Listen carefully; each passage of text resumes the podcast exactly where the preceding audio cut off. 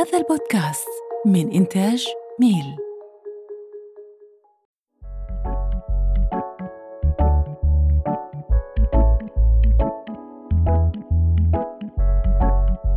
أصدقائي المستمعين مساء الخير عليكم وصباح الخير أينما كنتم. رمضان كريم عليكم وعلى الجميع إن شاء الله بكل بلدان العالم.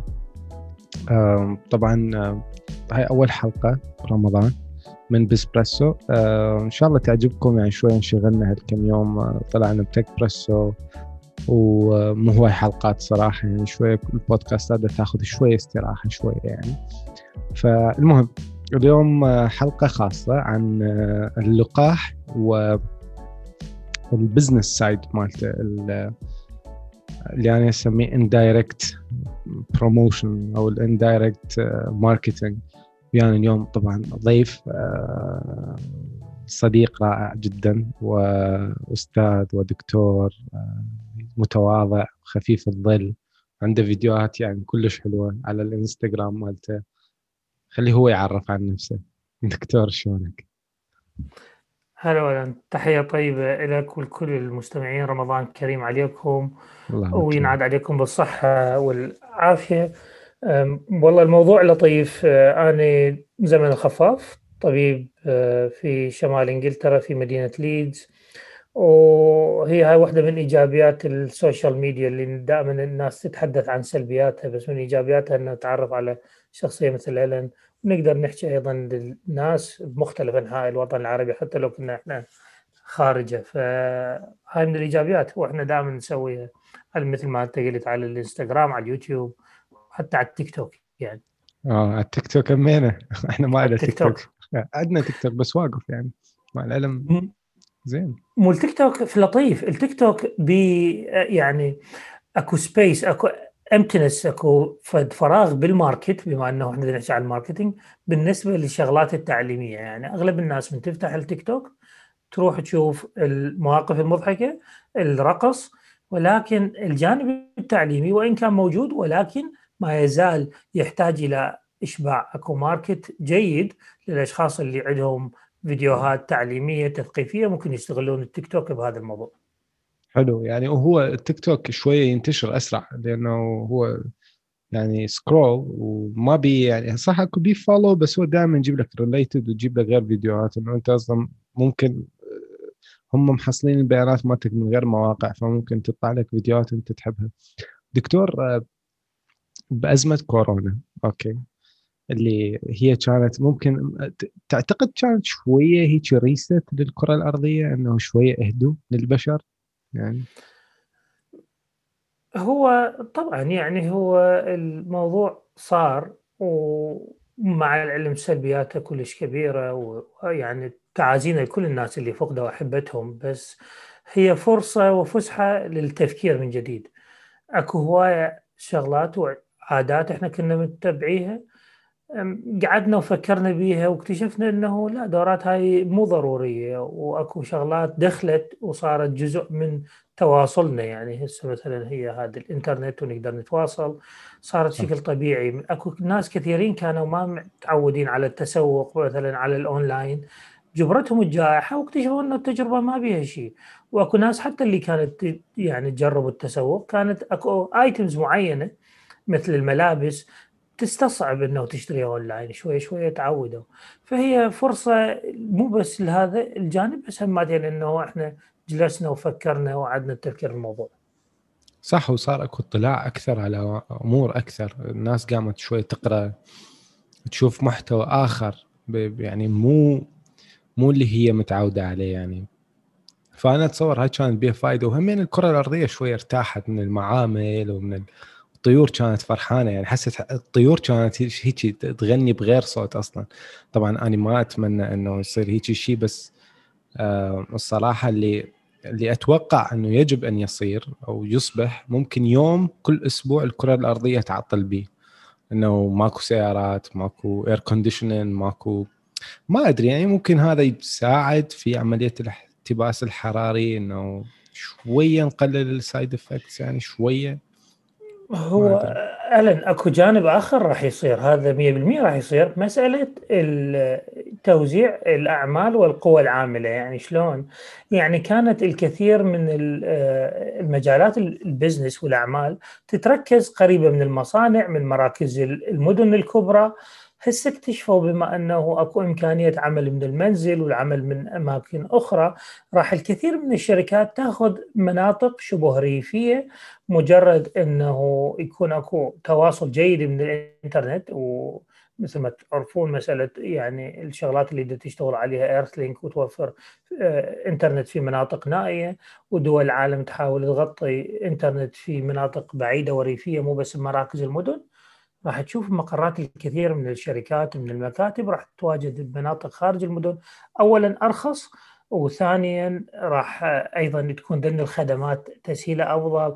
بالنسبة للشركات أيضا تفكر مثلا بمواقف السيارات والتنقل هذا راح يصير أسهل بالريف فيصير توزيع حتى ال يعني الانبعاثات الكربونية والانبعاثات الحرارية راح تتوزع بشكل أكثر متناغم أكثر هوموجينوس فيصير تقارب أكثر بين الريف والمدينة. ما تتركز صحيح. آه، المشاكل بالمدن. هو آه، هاي السالفة مال الصراحة هواي الشركات لما قعدوا بعد شهرين من ال pandemic يسوون analysis يعني شافوا ال cost مال ال real estate كلش عالي. يعني اكو شركات مثلا ماخذة ب downtown المدن خلينا نقول. إذا نحكي شيكاغو أو نيويورك أو كذا شافوا إنه okay إحنا ماخذين خمس ست طوابق. إيش نسوي بيها؟ يعني أكو ناس ما محتاجين هالقد فبدال خمس طوابق يسويها طابق والبقية ممكن يشتغلون يعني من البيت أو كذا أو يجيبون يعني آه، خلينا نقول headquarters ياخذون بغير أماكن. فهذا أكيد يعني حيسوي restructure لهواي شركات صراحة. فمنها ال tech tech companies ما أتصور ال tech companies حيكونون يعني بعيدا عن هذا الشيء لأنه هم أصلا لشغلهم أغلبيتهم ممكن يكون اونلاين ما عدا ال hardware technicians يعني ممكن يكونون متواجدين بال offices دكتور اليوم من نحكي كورونا okay؟ آه، خلينا نقول إذا اللقاح آه، شوي شركات سوت لقاحات. اليوم شنو تأثير هاي التأثير على هاي الشركات من ناحية إنه يبيعون اللقاح؟ ليش الحرب على الدول؟ ليش إنه كل لقاح يريد يحتل فلان دولة؟ أنا تاخذ رأيك يعني. مو هي هي, هي يوزع أكثر. اي اي يوزع أكثر. اي إيه يعني آه، خلي نحكي في مثال معين خارج الطب وبعدين نشوف آه، يعني نرجع لموضوعنا مثال اللي خارج الطب إنه إحنا كلنا آه، في بالنا ونعرف بالنسبة من واحد يسألنا على مشروب غازي راح يجي ببالنا البيبسي كولا والكوكا كولا, كولا أكيد بس مع هذا مو انت نظام أمريكي يعني أنا من أنت تقول كوكا كولا وال downtown إيه. وال real estate المقابلات إيه. البريطانية ال city center وال property وال property okay.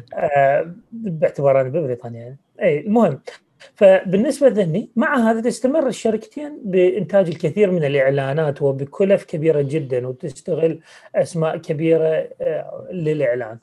الفكرة إنه يبقى الاسم متقارب من الاستخدام، تبقى أنت من يسألوك على fizzy drink أو بوب راح تفكر بالكوكا كولا والبيبسي كولا فيكون قريب يكون اسم متداول يصيح له هاوس هولد نيم إذا يصير هذا إنه الشركات هذني ما تنتج فقط اللقاح تنتج منتجات دوائية وصحية كبيرة جدا يعني. هو أجهزة آه سكر آه، أدوية سكر وجع راس كل شيء يعني اي يعني يمكن من هذن الشركات آه، إذا أجينا للمجتمع العراقي يعني باقي الدول العربية كلها تميز جونسون اند جونسون يعني آه، وهذن أسماء موجودة بشكل كلش كبير. هسه حاليا الناس بمختلف أرجاء الكرة الأرضية قاموا يميزون أسماء أسترازينيكا وفايزر. فكل ما آه، دو يعني شركة دواء أو شركة لقاح صارت اسم معروف أكثر راح يبقى الاسم الأول اللي يجي للذهن من أجل توريد وتعاقد بمستلزمات دوائية وأدوية ومواد علاج أكبر. فأكو فوائد تسويقية أخرى بصورة غير مباشرة. م. تأتي من خلال اللقاح ومن خلال البحوث اللي تصير حول موضوع اللقاح. زين واليوم برأيك آلية خلي هسه إحنا افتهمنا إنه هي indirect marketing war خلينا نقول صايرة حرب بس آه، حرب طبيعية طبعا بعالم ال business يعني ما بيها شيء يعني واحد يقلل السعر ممكن واحد يبيع ب cost بس بس إذا نجي على العراق آلية التلقيح هل هي سليمة برأيك؟ يعني عندك علم أنه هل ال doses آه، يتم تخزينها بشكل خلينا نقول احترافي بالتعليمات الموجودة. هل أكو تقصير؟ هل أكو بطء في عملية التلقيح؟ ام أم هي مسألة وعي الناس اللي ما تلقح؟ شنو شنو شنو الإشكال بالعراق؟ هو شوف إحنا مو بالعراق جتي لحد الآن آه، طبعا أنا من خلال تواصلي ويا الشباب اللي يشتغلون في مختلف المؤسسات الصحية والتواصل مع أيضا الأشخاص اللي دي يتعاونون مع منظمة الصحة العالمية WHO ووزارة الصحة العراقية من أجل إنجاح موضوع اللقاحات.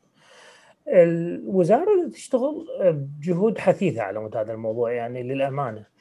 الشغلة الثانية إحنا اكو برامج تلقيح بالعراق يعني قبل الكورونا توجد برامج تلقيح وبالتالي الأطفال يتم تلقيحهم وكل سنة أكو حملات دفتر. تلقيح للأطفال والأطفال عندهم دفاتر لقاحات وخلال يعني أول سنتين من عمر الطفل يتلقح العديد من اللقاحات والكثير من عدها هذه تحفظ في ثلاجات ولها شروط حفظ بالإضافة إلى هذا أكو من الأدوية الشائعة اللي تحفظ في الثلاجة مثلا والناس دائما تتساءل هل متوفرة ظروف الحفظ المبردة بالعراق؟ الإنسولين، انسولين مرضى السكر يأخذوه هذا يحفظ في الثلاجة يعني أب بارد.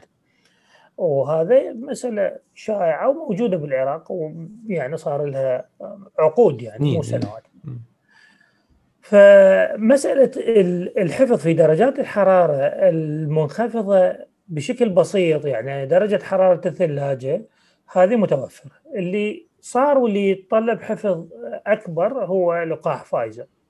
لقاح فايزر اجى نسبيا آه، بعد فترة للعراق وإجت ويا المجمدات المناسبة بهذه الأعمار. وهذا أيضا نتيجة التعاون وزارة الصحة العراقية مع منظمة الصحة العالمية WHO بس الجرعات الرئيسية اللي جت بالبداية جت مساعدات من آه، أحد اللقاحين الصينيين.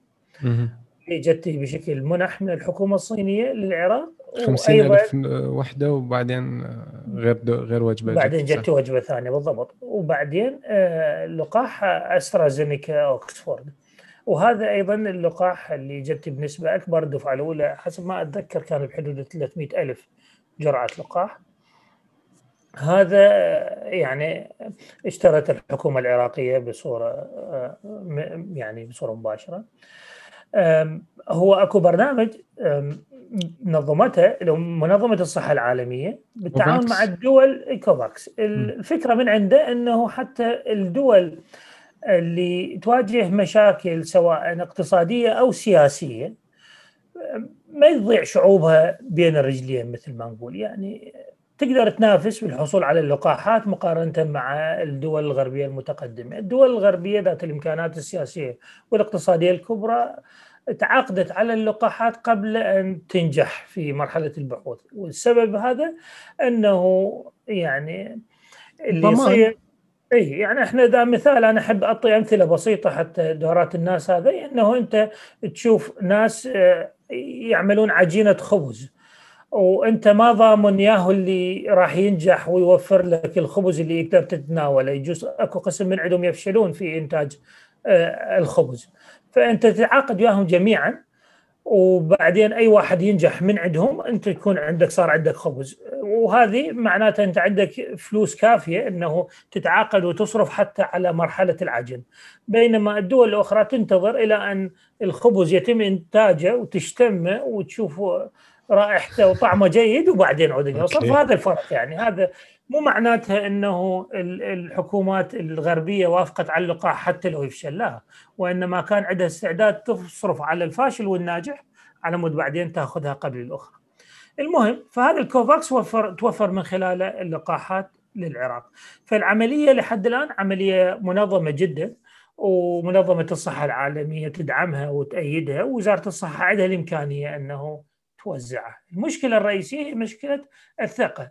موضوع اللقاح موضوع في هذا المرض موضوع جديد وصار الكثير من اللغط خصوص الكورونا نفسها وخصوص اللقاحات بصورة عامة والناس تردد والناس أعداء ما يجهلون فأكو تردد ولكن لحد الآن بالعالم أنا آخر مرة شيكت انه بحدود المليار شخص يعني سبع الكرة الأرضية تقريبا استلموا لقاحات ومختلف أنواع اللقاحات والنتائج إيجابية جدا. المشكلة اللي دائما تصير إنه أحيانا يعني إحنا ما ننتبه على الفوائد ونركز على الأعراض الجانبية وهذا موضوع متشعب. أنا ما أريد أطولكم يعني احول الموضوع إلى صحي أكثر مما هو بزنس يعني كنا نسولف يعني. بس ممكن تجربه أخرى ما أعرف شنو الأفكار اللي ببالك. والله أني أتمنى إنه أي واحد بس يحصل اللقاح إنه ياخذه بدون أي تفكير. هاي أهم نقطة. بس side ال business إنه يجب علينا ك ك مو بس إحنا العراق كل الدول لازم تسوي مراكز بحث صحية مراكز صناعة بدل ما نعتمد إنه إحنا ننتظر فايزر أو استرازينيكا أو ايا كانت الشركة أو ايا كانت الدولة إنه نقدر شوية نعتمد على نفسنا. عندنا هواي خريجين ممكن نوظفهم بهاي الأماكن. وصراحة مو شرط إلا الدولة إنه تدفع فلوسها ممكن تسويها يعني عن طريق الشركات يعني. ف أتمنى الخير. دكتور زمن ما نريد نطول عليك عندك إفطار. إن شاء الله راح تكون ويانا بغير حلقات أكثر. تمام؟ أكيد إن شاء الله. ممنون شكرا جزيلا وتحياتي لكل الأشخاص والمستمعين اللي دا يستمعون على البودكاست وشكرا جزيلا لنا لهذه الفرصة. تحياتي لكم وأتمنى لكم الصحة والسلامة. وأنا شخصيا موضوع اللقاح طبعا أنا النصيحة اللي دائما أوجهها اللقاح الأول اللي تقدرون تحصلون عليه من خلال الدولة أخذوه. وهذا الشيء اللي سويته أنا بالمستشفى هنا ببريطانيا من قالوا تعال لقح رحت. ولما أهلي بالعراق الوالد والوالدة وأختي لما اجى توفر اللقاح بالمركز راحوا أخذوا اللقاح وبعدين اكتشفنا النوع أنا استلمت نوع مختلف عن النوع اللي هم استلموه وهاي هي ماشيه الأمور على خير فصحة وسلامة للجميع. ورمضان. كريم عليكم إفطار شهي دكتور والله يتقبل الصيام وشكرا لحضورك مجددا نورتنا وتحياتي للاصدقاء المستمعين جميعكم شكرا للاستماع. سوينا review على Apple Podcast وتابعوا البودكاستات الباقية الموجودة على المنصة. شكرا لاستماعكم وسووا شير إذا عجبتكم الحلقة. تحياتنا لكم ومع السلامة. مع السلامة.